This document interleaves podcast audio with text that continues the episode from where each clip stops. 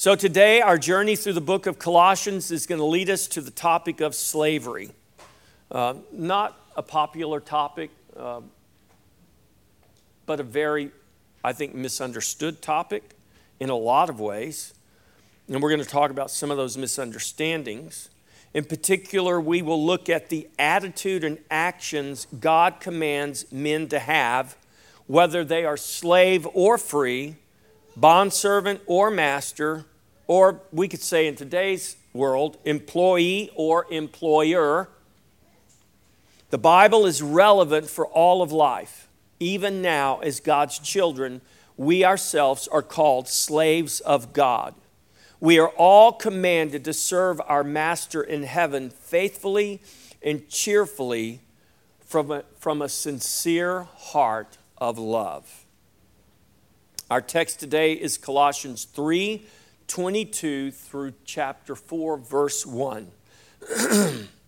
Bondservants, obey in all things your masters according to the flesh, not with eye service as men pleasers, but in sincerity of heart, fearing God. And whatever you do, do it heartily as to the Lord and not to men, knowing that from the Lord you will receive the reward of the inheritance. For you serve the Lord Christ, but he who does wrong will be repaid for what he has done, and there is no partiality. Masters, give your bondservants what is just and fair, knowing that you also have a master in heaven. This is the word of the Lord. Father, we thank you for your word. We thank you for the gospel, the good news of Jesus Christ.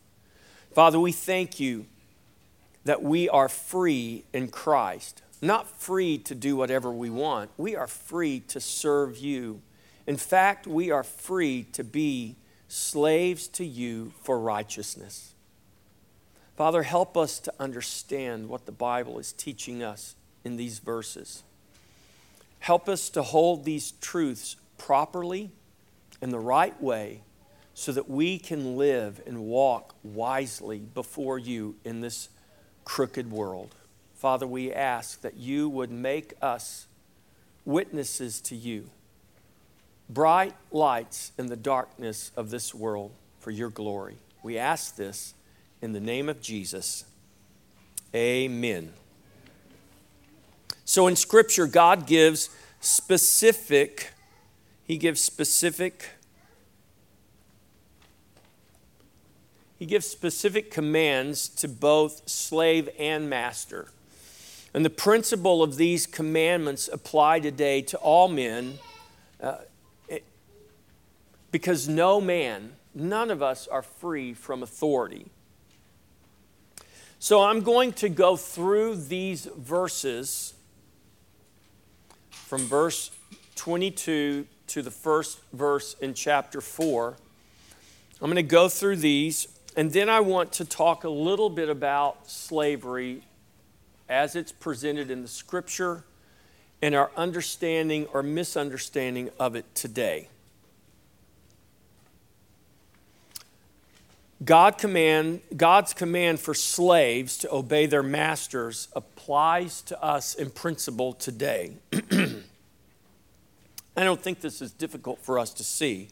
So, again, in verse 22, bondservants, or that word is really literally slave. Slaves, obey in all things your masters according to the flesh, not with eye service as men pleasers, but in sincerity of heart, fearing God. That word translated bondservant in my New King James Bible is the Greek word doulos, which means slave. So, this word doulos is used 128 times in the New Testament. It is often translated servant, sometimes translated bondservant, sometimes it's translated slave. But the literal meaning of that word is a slave. There's another word, the word we get our word deacon from, that is also a word translated as servant, but a deacon is not the same as a slave. A diakonos is not a slave, that's a willful servant. A slave is a servant who has no choice but to serve. And it's interesting that Jesus uses this word quite frequently in describing his followers, his disciples, and us today as his children. not just Jesus, but throughout the New Testament. So, this word is the word slave. The scripture does not encourage slaves to resist their masters, but to obey them. And that obedience is not to be carried out grudgingly, but sincerely as unto the Lord. And this is not about ease or the word we like to use today, equity. This is not about ease or equity. This is very simply about obedience. This is the Lord's will, this is the Lord's word, and He supplies grace for us to obey, just as He supplied grace to these slaves hearing the words of the Apostle Paul back in Paul's day. This command implies a place of contented peace in the Lord don't confuse contentment with complacency. We are never called to be complacent, but we are called to find our contentment in the Lord. For instance, 1 Corinthians chapter 7 verses 20 through 22. Paul writes, "Let each one remain in the same calling in which he was called. Were you called while a slave? Do not be concerned about it." But if you can be made free, I want you to hear this. If you can be made free, rather use it. For he who is called in the Lord while a slave is the Lord's freedman. Likewise, he who is called while free is the Lord's slave. The scripture encourages slaves to not be concerned about their slavery. But if it's possible, to be made free. Take advantage to become a freedman. In other words, Paul says, look, if you're if you come into Christ and you're a slave, don't be concerned about it because there's nothing you can do about it. But if you have the opportunity rather to be free, then use it. In other words, take that opportunity. Take advantage of it and become a freedman. Once free, then use that freedom to continue serving God as what? As a slave of Christ. That's what Paul meant when he says, You, you who are uh, slaves are the Lord's freedman. Likewise, you who are called while free are slaves in Christ. And so when Paul tells these slaves to take advantage of freedom, if it's presented to them, what he's saying is take that freedom and become a freedman, but continue serving God and realize that even though you are a freed man now, you are still a slave of God in Christ.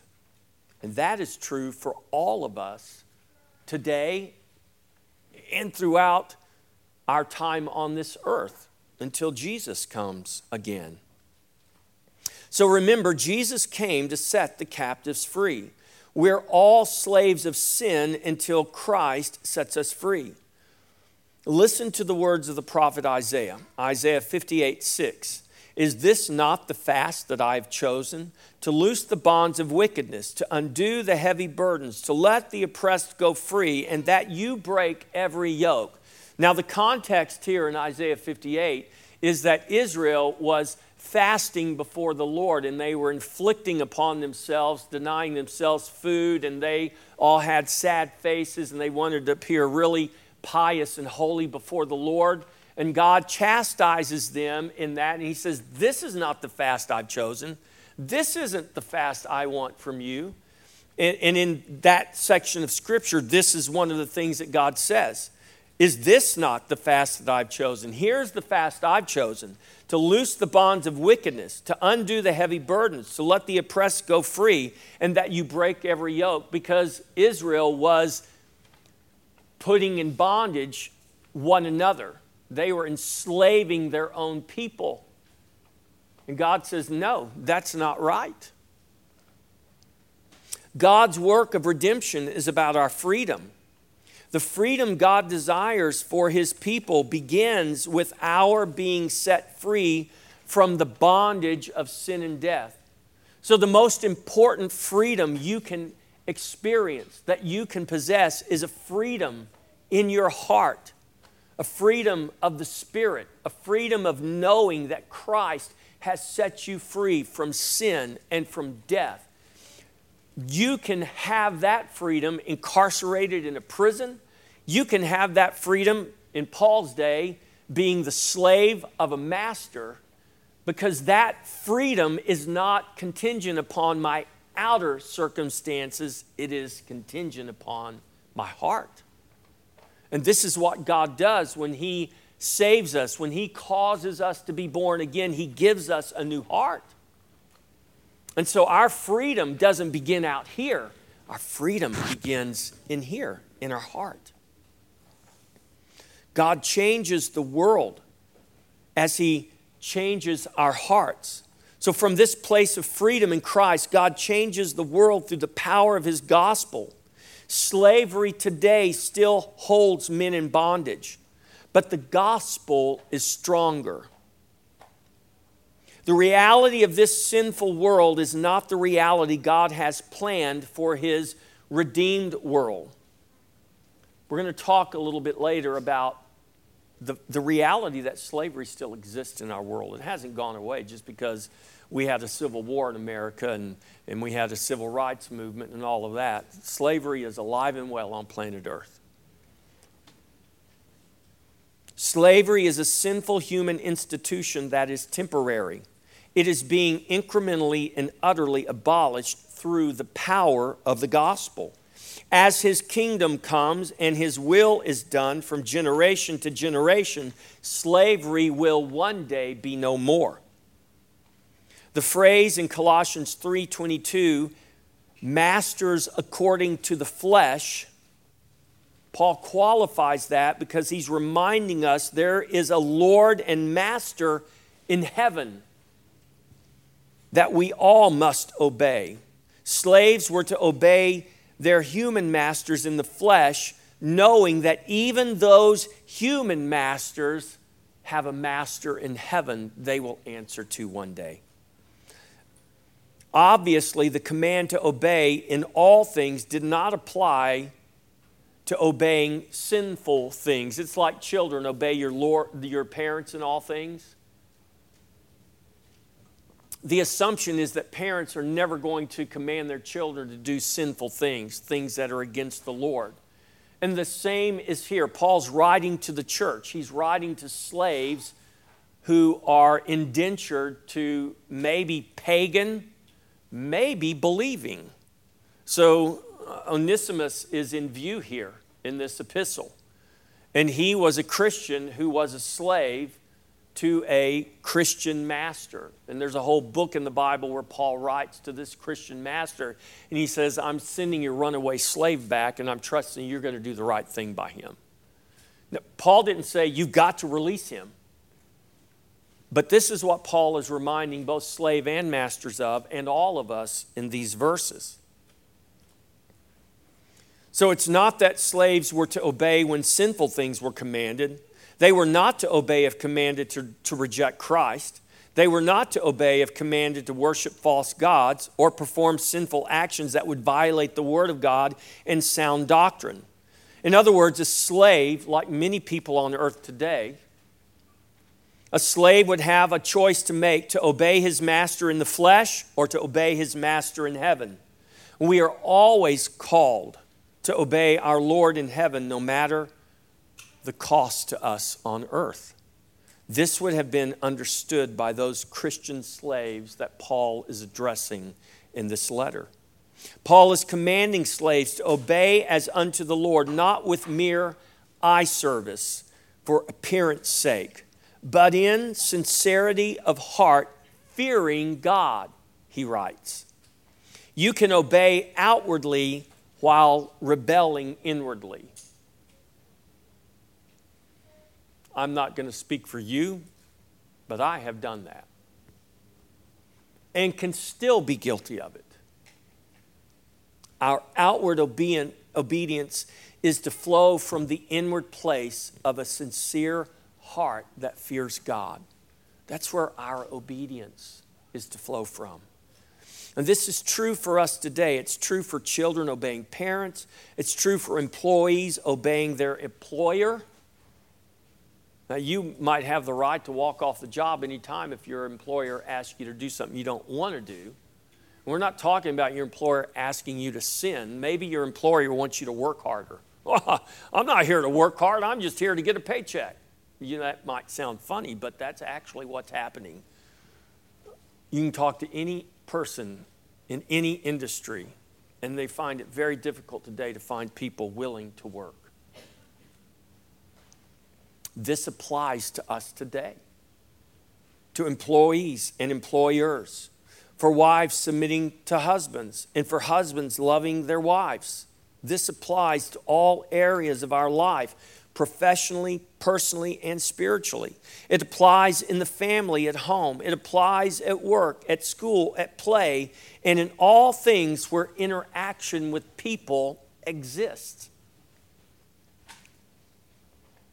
Colossians 3:22 commands you what to do. You're to obey in all things your masters according to the flesh, not with eye service as men pleasers, but in sincerity of heart, fearing God. And in Colossians 3:23, Paul instructs how we are to do that.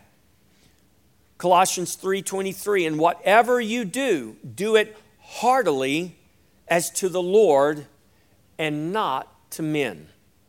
There is nothing hard to understand about this verse. The previous verse implies our obedience can come from less than a sincere heart.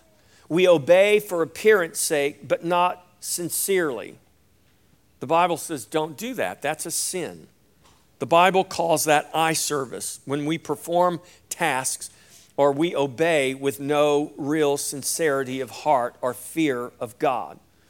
And Paul expounds on this in verse 23. Whatever you do, do it heartily as to the Lord. So let's consider this for just a moment. What's it mean to do something heartily? It means to do it wholeheartedly, with all your heart. We obey heartily, the Bible says. We could use words like half heartedly. So if I'm not obeying heartily or wholeheartedly, maybe I'm obeying half heartedly or halfway.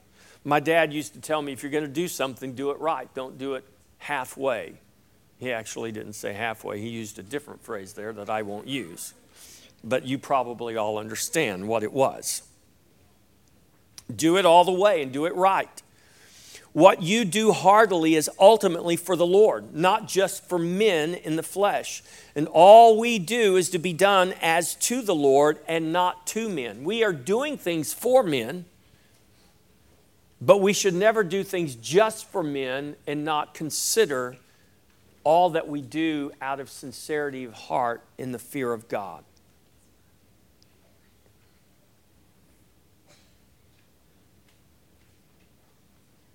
All we do is to be done as to the Lord.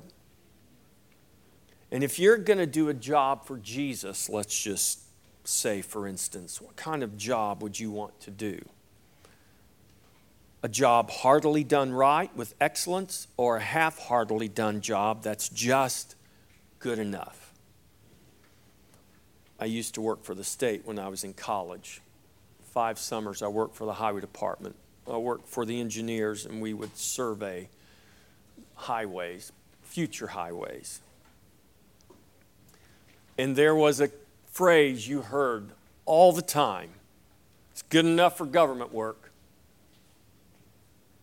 that's not what the scripture's talking about. A job hardly done right with excellence is what the scripture is talking about. And the reality is that everything you do, you do for Jesus. For there is nothing we do that he does not know and he does not see. This is Paul's point, and it is consistent through the scripture. What we do, we are to do as unto the Lord. We are his children, and all we do gives witness to the world around us. Most importantly, all we do is unto Him whether we realize it or not. And even when we think we are simply doing our tasks for men, there is no part of our life we do not live before the Lord. Therefore, whatever you do, do it heartily as unto the Lord. Then in verse 24, Colossians 3:24, Paul reminds us of our reward.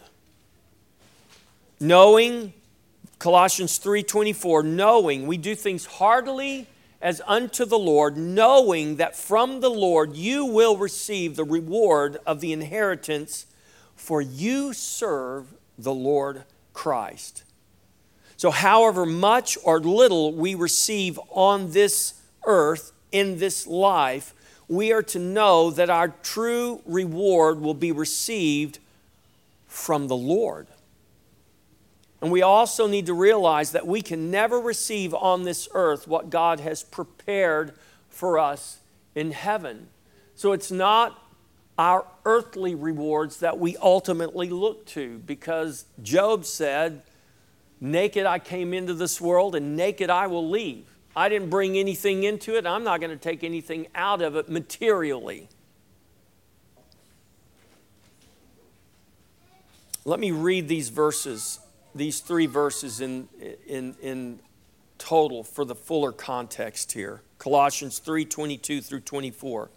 Bondservants, obey in all things your masters according to the flesh, not with eye service as men pleasers, but in sincerity of heart, fearing God. And whatever you do, do it heartily as, as to the Lord and not to men, knowing that from the Lord you will receive the reward of the inheritance for you serve the Lord Christ. So, Paul is writing here to the church.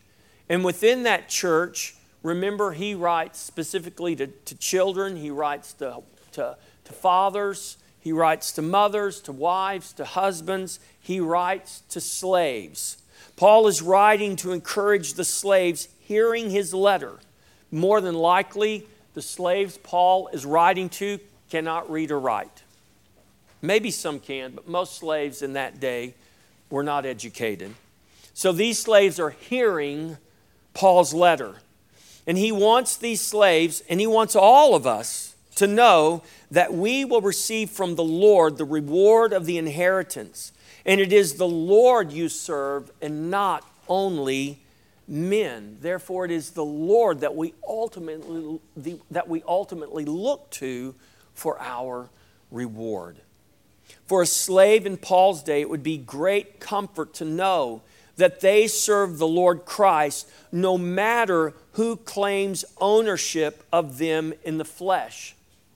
The same is true for us today. We are not slaves in the same sense as those in Paul's day, but we are all under authority, and our attitude and our expectation will either reflect our faithfulness in the Lord or our rebellion against him. It will either reflect our obedience to the Lord or our rebellion.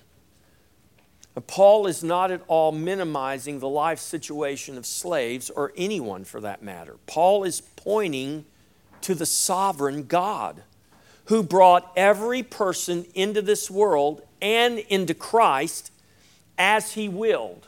This was what Paul's point was in 1 Corinthians chapter 7. He brought them into the world either as slave or as free. This is not fatalism, this is faith. This is faith in a sovereign God. This is why today, in our current culture, it is so damaging and sinful for people to say, I don't care how I was born, I don't care what body parts I have, I may look like a boy, but I'm a girl. I may look like a man, but I'm a woman. It's rebellion against what God did when He created us. This is pure rebellion because God birthed you either male or female. And instead of being thankful for how He birthed us, we rebel against that and, and decide that we can command our own destiny and go against nature and go against biology and go against the created order and do and be what I choose to do and choose to be.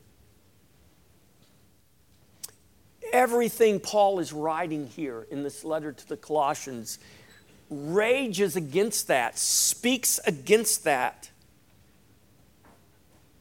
So it's not hard to see how this principle applies to us today.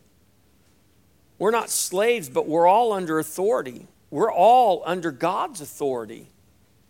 Your relationships and your relationship with God through creation is something that we are to embrace and trust the Lord as we live our lives in that reality. Today, there's a blatant and sinful sense of entitlement in our culture. It is destroying the blessings of liberty that we have so long benefited from, as well as the economic freedom and opportunities that we have long enjoyed. The virtues of obedience and sincerity of heart of the fear of the Lord and doing things wholeheartedly as unto the Lord, of not seeking the approval of men, but knowing that our reward is from the Lord. These are virtues that are fleeting and very difficult to find today. These virtues must be restored. And only faith in Christ and only the gospel of Christ will restore them. That's our only hope. There's no hope in politics, there's no hope in government. Be wise in your politics, pray for your government. Thank God for your government that, that we still have a measure of freedom, but don't put your hope in government. Don't put your hope in politics. Our hope is in Christ, and that's it. God has advantaged us with freedom. So let's use it to our advantage. So let's vote for godly candidates. Let's petition our government while we still have the freedom to do that. But that is very different than looking to those sources as, as our source of hope, or those places as our source of hope. Our only source of hope is Christ. The only way we will see the restoration of these things is through the gospel of Christ. Colossians 3:25 But he who does wrong will be repaid for what he has done and there is no partiality. Again, Paul is encouraging these slaves hearing his words. This is a warning to all that he who does wrong will be repaid for what he does. This is a warning to slave and to master. There is no hiding there is no justification. There is no escaping God's justice. There is much partiality in this world, if you haven't noticed. There are slaves and there are free. There are rich and there are poor. There are haves and have nots. Partiality is extended to either side depending on the self serving agenda that's being promoted at any given point in time. That's why when you listen to politicians, you hear them speak out of both sides of their mouth at the same time.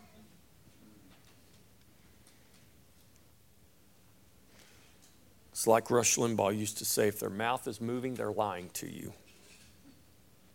And there, there is some truth in that. Men can be given equal opportunities, and outcomes will always be different. This is true because some men will apply God's grace more diligently and with more wisdom than others. It's also true because some men are destined for different stations in life than others. Paul's writing to some men who are born slaves and some men who are born free. And they didn't have a say in that. There is partiality in this fallen world, but there is no partiality in Christ. In Christ all are one. I'm going to read again Colossians 3:11, where there is neither Greek nor Jew, circumcised nor uncircumcised, barbarian, Scythian, slave, nor free, but Christ is all and in all. Paul wrote those words to remind the church that in Christ there is no partiality in his love. Christ is all and in all. Or as he writes in Galatians 3:28, for you are all one in Christ Jesus. There is no partiality or inequality in God's love for his children. In other words, in Christ, the slave is one with the master, the poor is one with the rich, the uneducated is one with the educated, and the male is one with the female. You are all one in Christ, for Christ is all and in all. For the wicked, for the one who does wrong, God will repay for what he has done. Man is sinfully partial, God is righteously impartial. And he is impartial in his justice. For the slave who lives in a world and system filled with partiality and inequality, God assures him that in Christ there is no partiality. In this world, men commit injustice, and justice seems to go unserved. It was true in Paul's day, and it's why he writes this verse.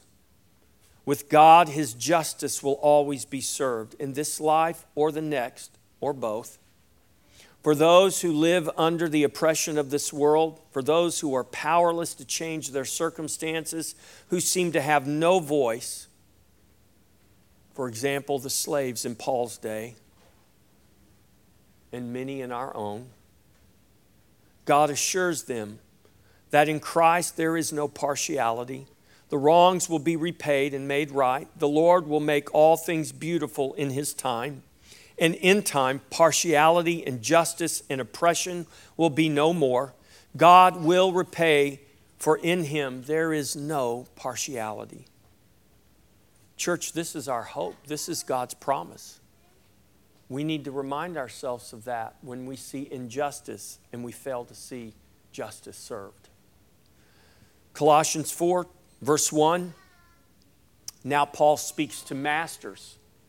He's been speaking to slaves, and he's alluded these commands to be applicable to both, but now he's speaking directly to the masters. He says, Masters, give your bondservants what is just and fair, knowing that you also have a master in heaven. Masters and slaves are in very different positions. I think we all understand that. The scripture teaches that to whom much is given, much will be required.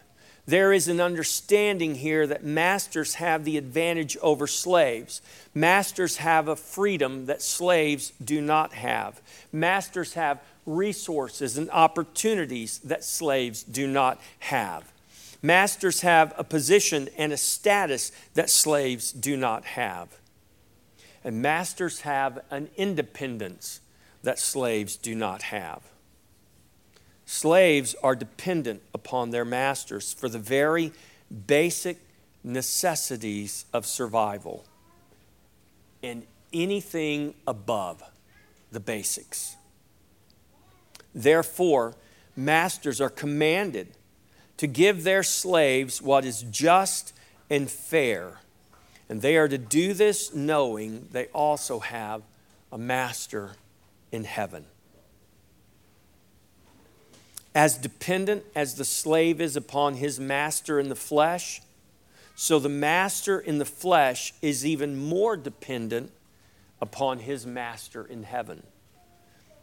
Masters in the flesh forget that easily and get caught up with their power over those beneath them. And we still see this taking place in the world. We are not slaves today, but there are those who are in places of authority who treat us as slaves, rule us as slaves, while at the very same time calling us free. And we may, we may not like that. We may become angry over those realities, but we need to remember that those in authority over us also have an authority over them. And God has made us free, not slaves. Therefore, when the authority over us does not obey the authority above them, God says there's something we can do about that. We appeal to a higher authority. It's a whole different subject, but it's why we have a nation called America on planet Earth, because that's exactly what our founding fathers did. They went to the authority above the highest earthly authority they had. Paul is pointing this out for the benefit and the protection of both slave and master. Both are reminded they are accountable to the master in heaven who is faithful to provide their needs and who is impartial in his justice and in his repayment of those things that are wrong. This is true for us today. Whoever you are and whatever you do, you have a master in heaven. You will give an account to him one day. And if you are trusting Christ, you can rest assured that you will not have to answer for your sin. Christ has already received the Father's wrath in your stead at the cross. But we will still give an account for those things we have done in the body and out of the body, the Bible says. In other words, what did you do with the salvation God gifted to you? That grace that was given to us in Jesus Christ that took away our sin, that grace of a sovereign God should motivate us to live for the glory of our Master in heaven. I want to shift gears a bit now and go back to address this topic of slavery in general and how it's presented in the Bible. There is much knee jerk reaction to this topic today due to a lack of education in the fundamentals of history, the history of our nation and the history of the world. There's a push today for tolerance and equity at all costs, even at the cost of our nation and the long centuries of progress that have come to be because of faithful and devout Christians who paid dearly for our freedom and for our prosperity. Slavery is not yet a thing of the past. A lot of people in America do not have a clue at the amount of slavery that still exists on planet Earth because they have no understanding of slavery other than what they've been propagandized with in our culture today. I believe slavery, as we commonly understand it, even misunderstand it, is evil. It has rightly been outlawed and abolished throughout history in many parts of the world.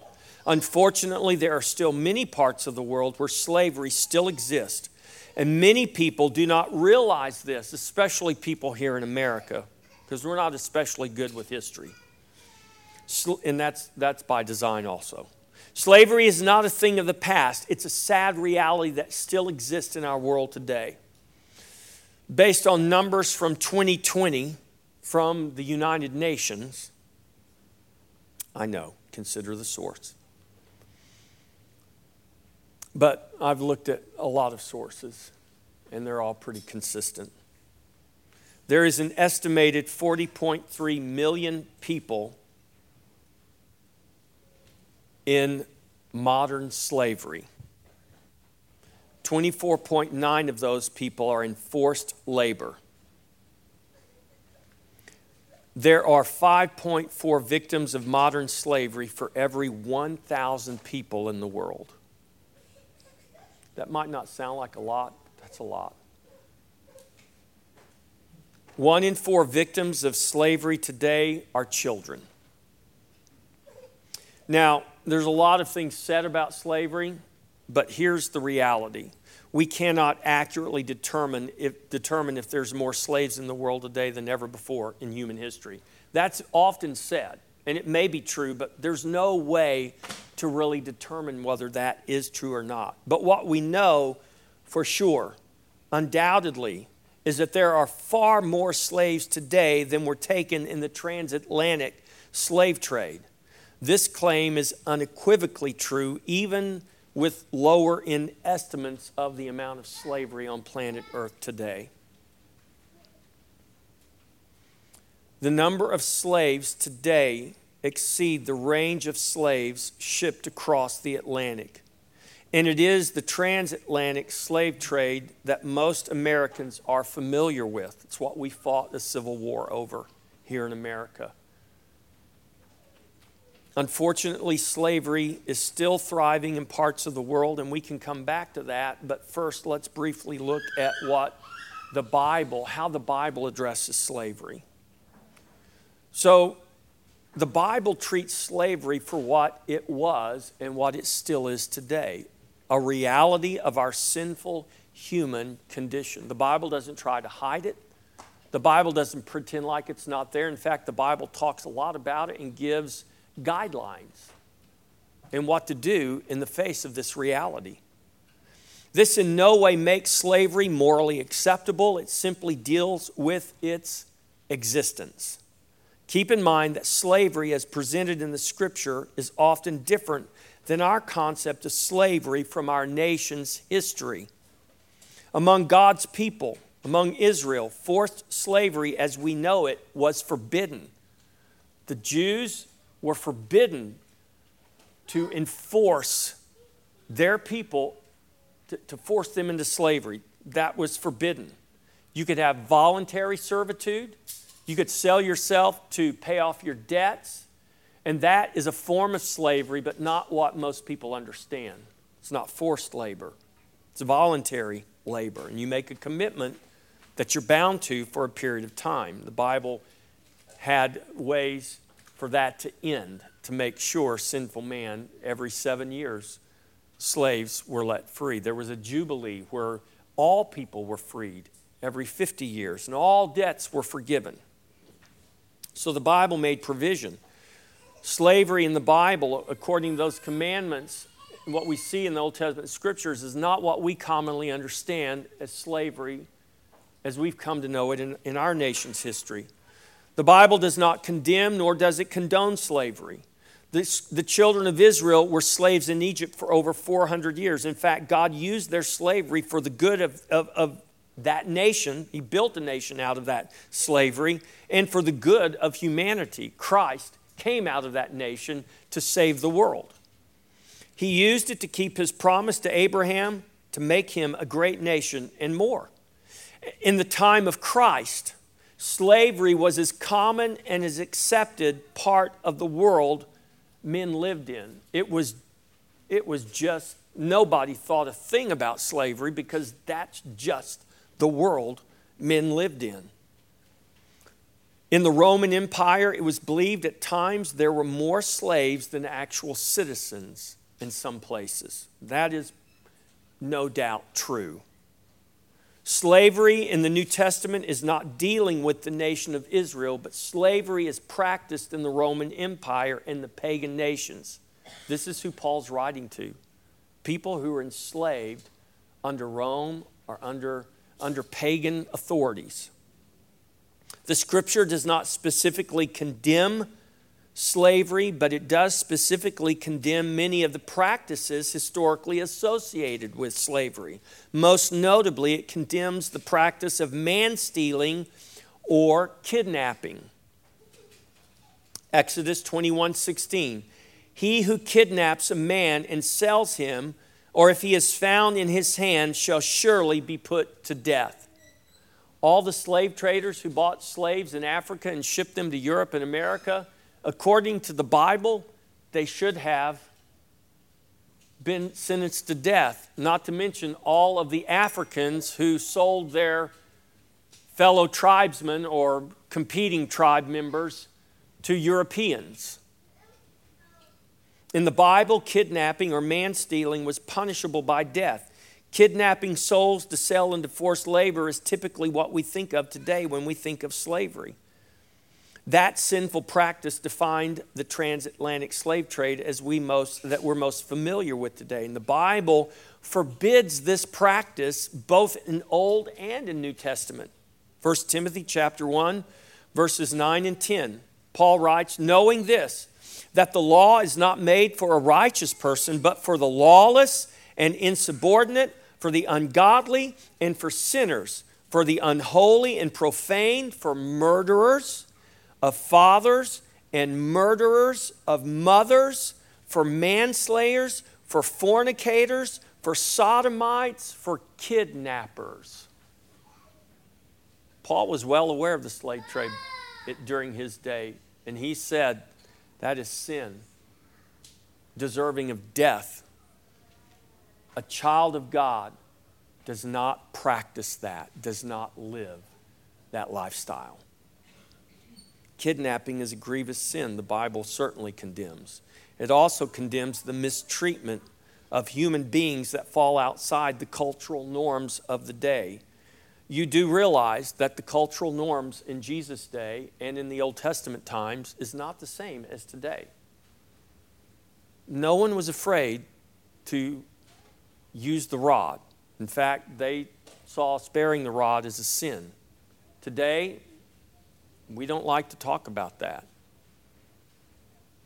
Today, professionals tell parents, don't spank your kids. In that day, 40 lashes minus one was a common punishment for many crimes, and it was not seen as inhumane. It was just the norm of the day. I'm not advocating that. I'm very thankful. We, we don't have that today. But you understand how some norms change. Sin doesn't change, sin is sin still. But what we call normal today is far different than what people called normal 2,000 or 4,000 years ago. And this is the beauty and the power of the gospel. The spread of Christianity has brought great reforms to mankind throughout history. The reality is that Christianity not only brought about an end to slavery in Europe and the Americas, it opened endless opportunities through the social and economic changes that it influenced and brought about. When you look at a map today, I wish I had one, but I don't. The nations that are still plagued by slavery today in our world, right now, are those that have largely rejected the gospel. The nations that have eradicated slavery are the nations that have historically embraced the gospel.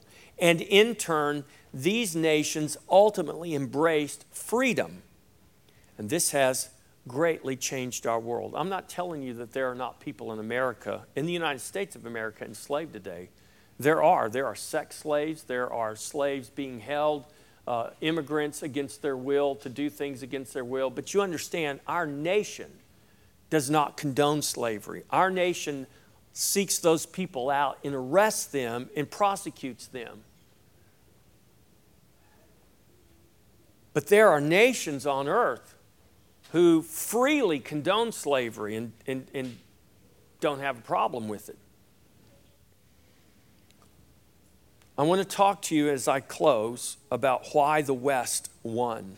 Not how the West was won, but why the West won. And I'm going to, I'm going to read a, a long section from a book.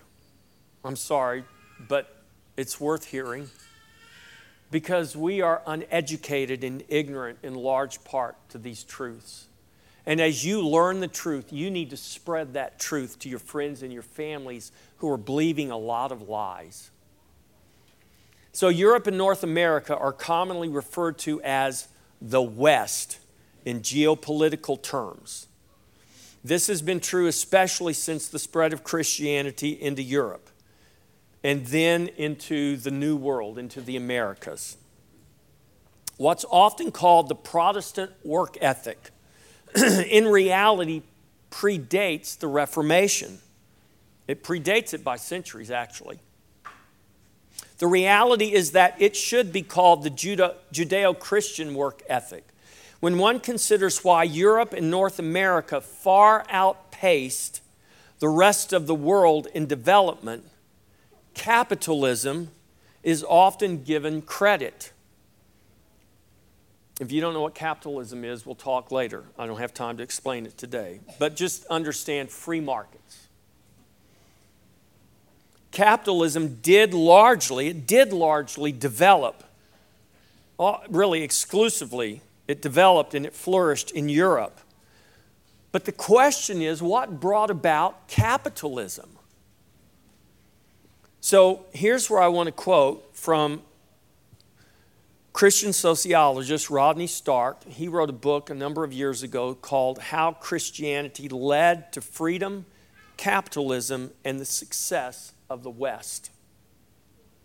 And I quote The most convincing answer to those questions attributes Western dominance to the rise of capitalism, which took place only in Europe. Even the most militant enemies of capitalism credit it credit it with creating previously undreamed of productivity and progress. In the Communist Manifesto, Karl Marx and Frederick Engels proposed that before the rise of capitalism, humans engaged in the most slothful indolence. The capitalist system was the first to show what man's activity can bring about. Close quote from Karl Marx. Supposing that capitalism did produce Europe's own great leap forward, it, remind, it remains to be explained why capitalism developed only in Europe. Some writers have found the roots of capitalism in the Protestant Reformation. Other, others have traced it back to various political circumstances. But if, if one digs deeper, it becomes clear that the truly fundamental basis, not only for capitalism, but for the rise of the West, was an extraordinary faith in reason. A series of developments in which reason won the day gave unique shape to Western culture and institutions. And the most important of those victories occurred within Christianity. While the other world's religions, listen, this is important, while the other world's religions emphasized mystery and intuition, Christianity alone embraced reason and logic as the primary guides to religious truth. From early days, the church fathers taught that reason was the supreme gift from God, and that means to progressively increase in understanding of Scripture and revelation. Consequently, Christianity was oriented to the future, while the other major religions asserted the superiority of the past. Encouraged by the, encouraged by the scholastics and embodied in the great medieval universities founded by the church, you know all of our prestigious universities today were all founded by the church as training centers for Christians to go and take the gospel and this godly reasoning to the pagan, heathen world in uneducated darkness. My, how far we have fallen.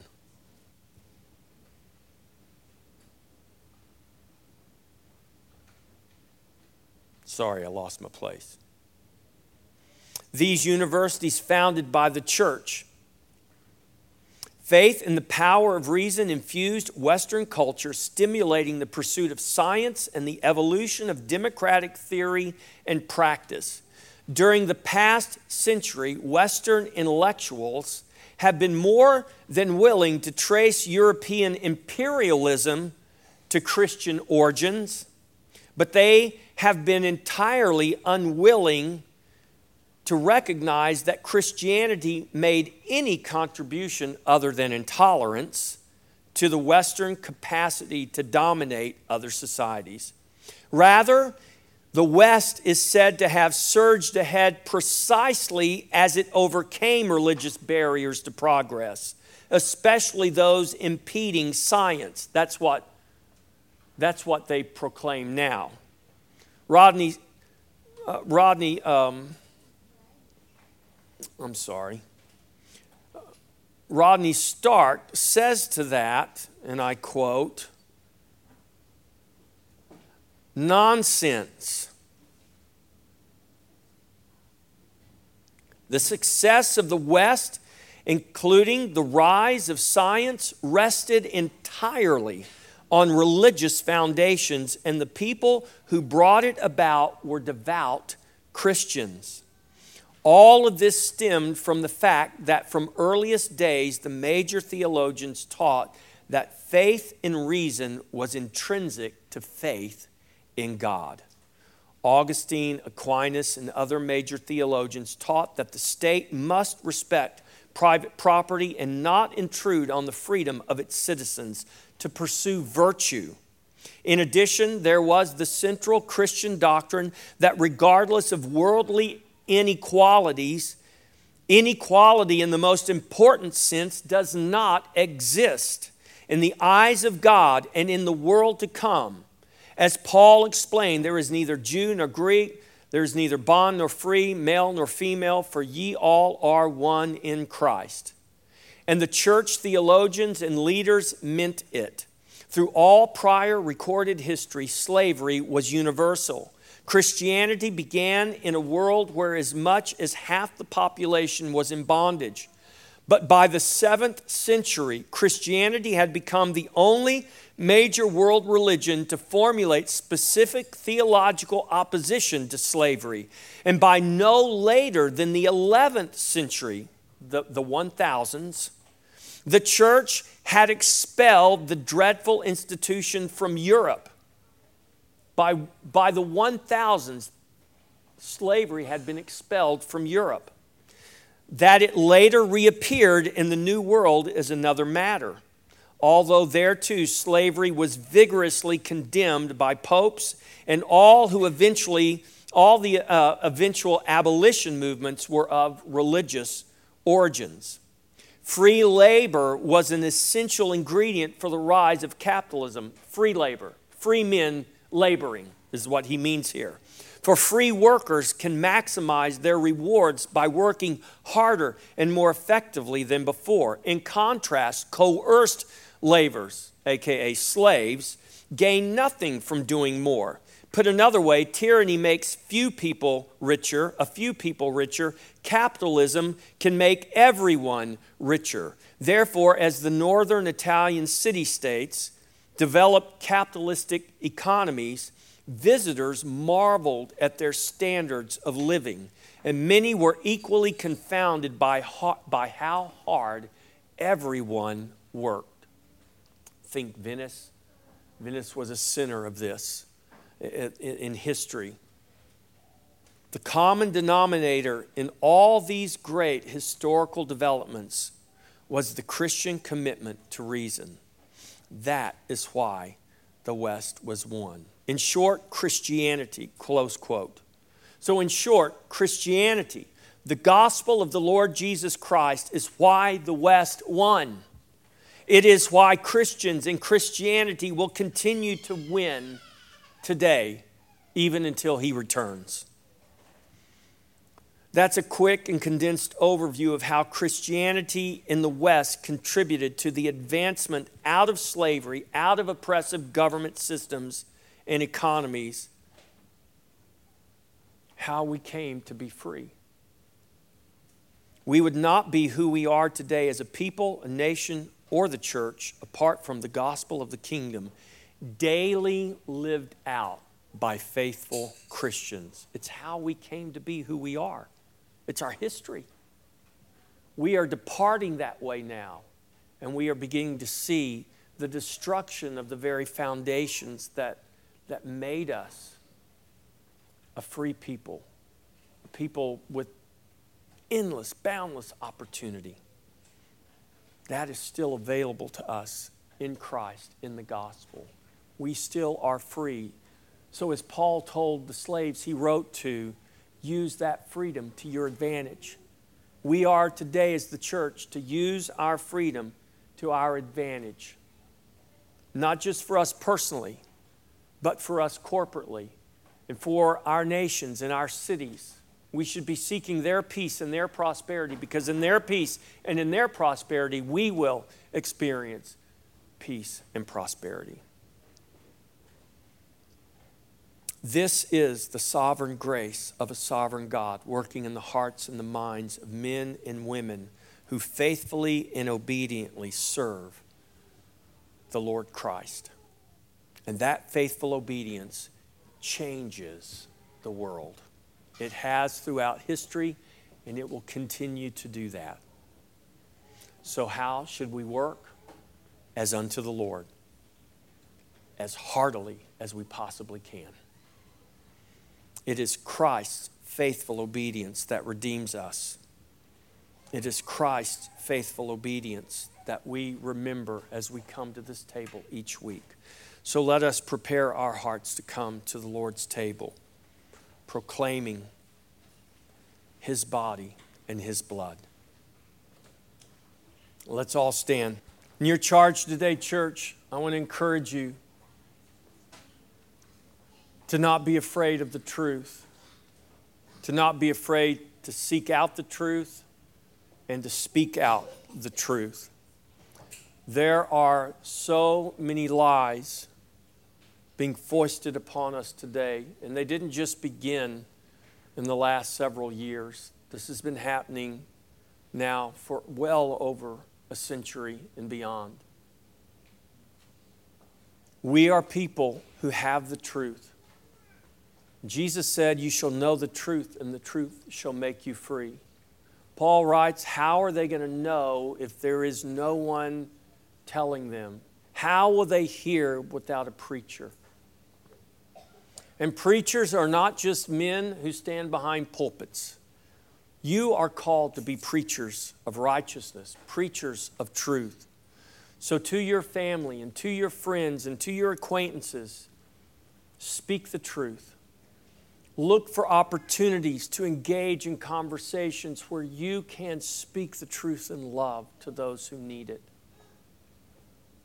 Dispel the misunderstandings and the misinformation that is prevalent in our culture so that people can begin to know the truth. Think of all the Christians you know who actually don't read the Bible.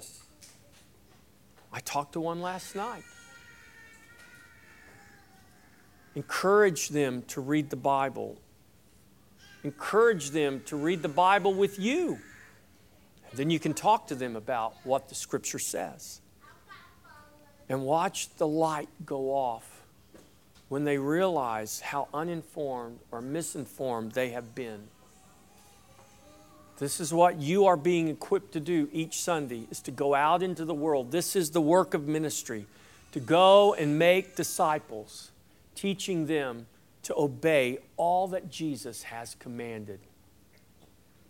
And He is with us even till the end of the age. Amen.